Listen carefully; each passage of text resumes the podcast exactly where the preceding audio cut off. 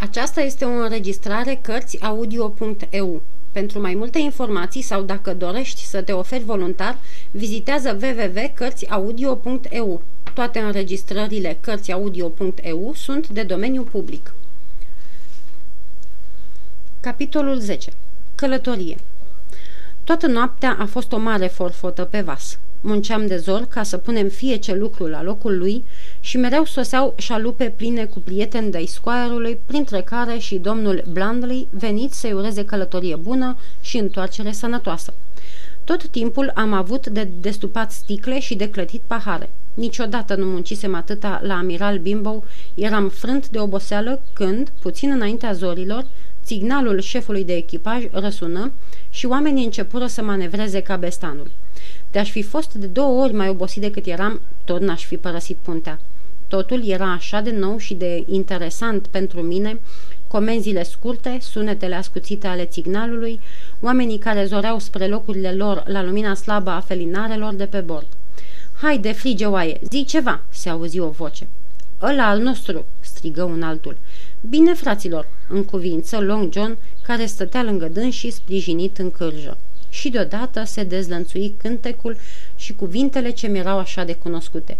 Cinci pe inși pe lada lui și întreg echipajul în cor. Yo-ho-ho și o sticlă de rachiu. La al doilea ho toți împingeau la cabestan. Chiar și în împrejurările acestea, atât de înfrigurate, gândul m-a purtat o clipă îndărăt la vechiul amiral Bimbo și mi s-a năzărit că aud în acest cor glasul capitanului. Dar ancora ieșise din valuri și acum atârna grea de glinda ei. Curând, pânzele începură să se umfle. Pământul și corăbiile se aplecau fugind îndărăt.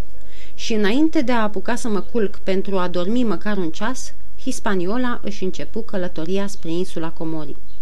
N-am să povestesc călătoria în amănunt. A fost îndeosebi de plăcută. Corabia s-a dovedit a fi bună, oamenii s-au vădit marinari încercați, iar capitanul își cunoștea la perfecție meseria. Dar înainte de a ajunge în sfârșit la insula Comorii, s-au întâmplat două sau trei lucruri care trebuie cunoscute.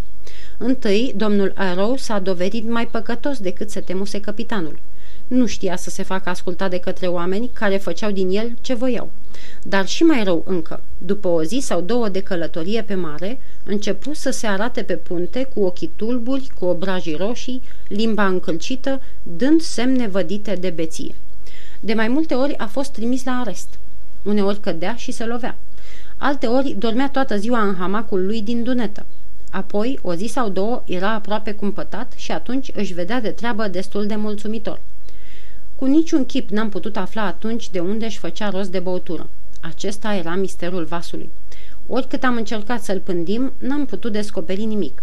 Când îl întreba cineva, așa de la obraz, el se mulțumea să râdă dacă era beat, iar dacă era treaz, tăgăduia cu solemnitate că ar bea vreodată altceva decât apă. Nu numai că nu era de niciun folos ca ofițer, dar era o pildă proastă pentru oameni și se vedea cât de coloc că, dacă o soțină tot așa, s-a isprăvit cu dânsul. Astfel că nimeni n-a fost nici mirat, nici îndurerat când, într-o noapte întunecoasă și pe o mare agitată, el dispăru cu totul. Nimeni nu l-a mai văzut de atunci.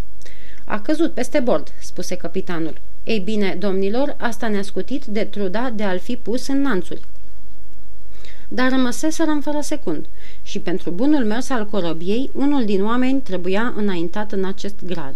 Șeful de echipaj, John Anderson, era cel mai indicat dintre oamenii de la bord și, păstrându-și vechiul său grad, servi și ca secund. Domnul Trelawney era priceput în meșteșugul mării și cunoștințele lui ne aduceau însemnate foloase, căci de multe ori, pe vreme frumoasă, făcea de cart. Și șalupierul Israel Hans era un vechi, cumpănit și ret și încercat marinar pe care te puteai bizui în orice împrejurare. Era omul de încredere al lui Long Silver și, fiindcă i-am pomenit numele, să vorbesc câte ceva și despre el, frige oaie, cum îi ziceau marinarii. Purta cârja legată cu o curea de gât ca să aibă, pe cât era cu putință, mâinile slobode. Merita să-l vezi cum își proptește cârja de vreun perete și rezemat în ea, mlădiindu-se după orice mișcare a vasului, gătea mâncarea tot așa de nestingerit ca și pe uscat. Mai grozav era să-l vezi străbătând puntea pe vremea rea. Atârnase niște agățători de funie ca să-l ajute în locurile mai nevoioase. Oamenii le spuneau cerceii lui Long John. Bucătarul se mișca dintr-un loc într-altul, când în cârjă, când slujindu-se de funii, tot așa de repede ca orice om. Totuși, unii din oamenii care navigaseră cu dânsul înainte nu-și ascundeau mila văzându-l în hanul ăsta. Nu-i om de duzină, frige oai al nostru, îmi spunea șalupierul.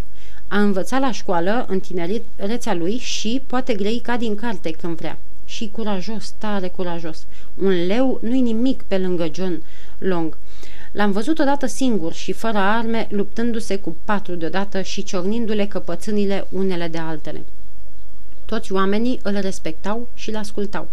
Avea un fel al lui de a vorbi cu oricine și nu pierdea prilejul să-i facă fiecăruia servicii.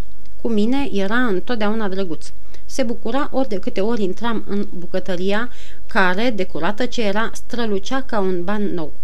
Vasele aturnau strălucitoare sus, iar papagalul lui boscorodea în colivia atârnată într-un ungher. Ia fă-te încoa, Hawkins, mă chema lângă el. Mai schimbă și tu o vorbuliță cu John.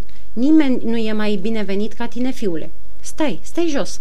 Îl cunoști pe capitanul Flint? Așa îl cheamă pe papagalul meu. Capitanul Flint, ca pe vestitul pirat. Capitanul Flint ne-a prezis că o să avem noroc în călătorie. nu e așa, capitane? Și papagalul începea să strige repede de tot. Condores, condores, până își pierdea suflarea sau până când John arunca bazmaua pe colivie. Vezi tu pasărea asta?" spunea el. Poate să aibă 200 de ani Hawkins și sunt unii care trăiesc și mai mult. Dacă este cineva care să fi văzut mai multe blestemății, apoi acela nu poate fi decât dracu. A navigat cu England, marele capitan England, piratul. A fost în Madagascar și la Malabar și la Surinam și la Providența și la Portobello. A fost la fața locului când se scoteau corăbile naufragiate din fluviul La Plata. Acolo a învățat să spună Condores și nu-i de mirare. 350 de mii de monezi de astea s-au scos atunci Hawkins.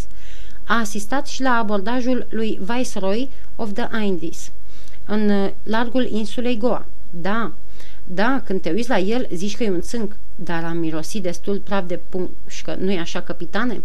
Ura, la atac, înainte, țipa papagalul. E dat dracului, spunea bucătarul, dându-i o bucățică de zahăr din buzunar.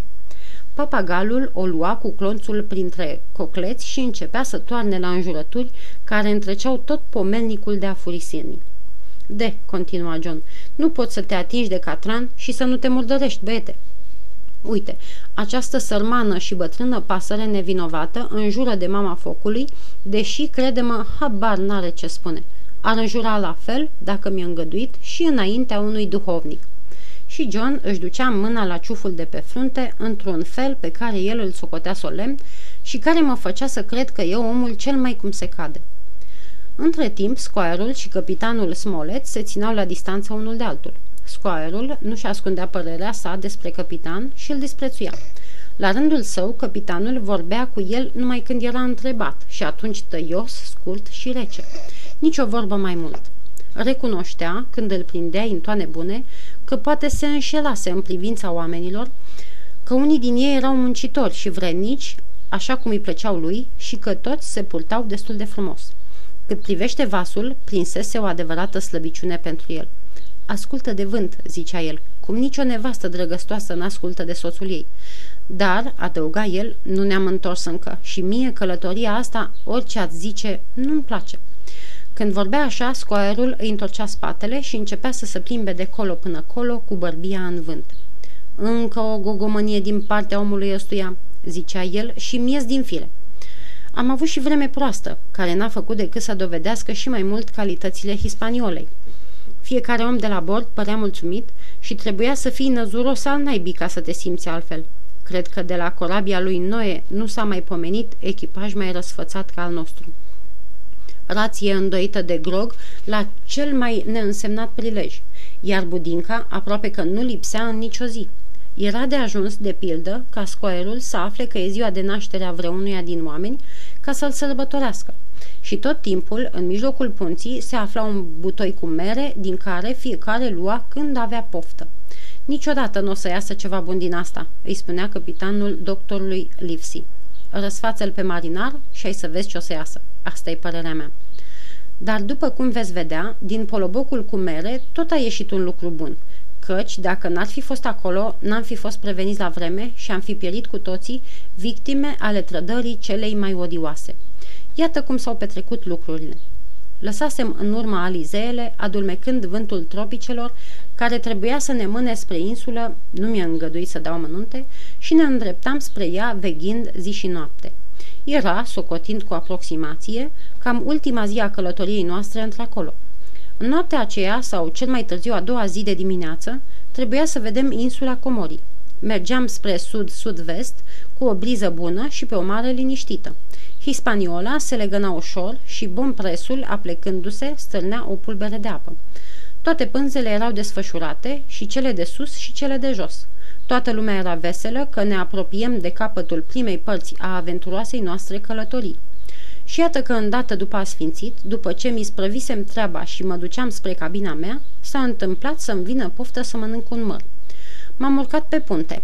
Cei ce făceau de veghe la prova pândeau ivirea insulei.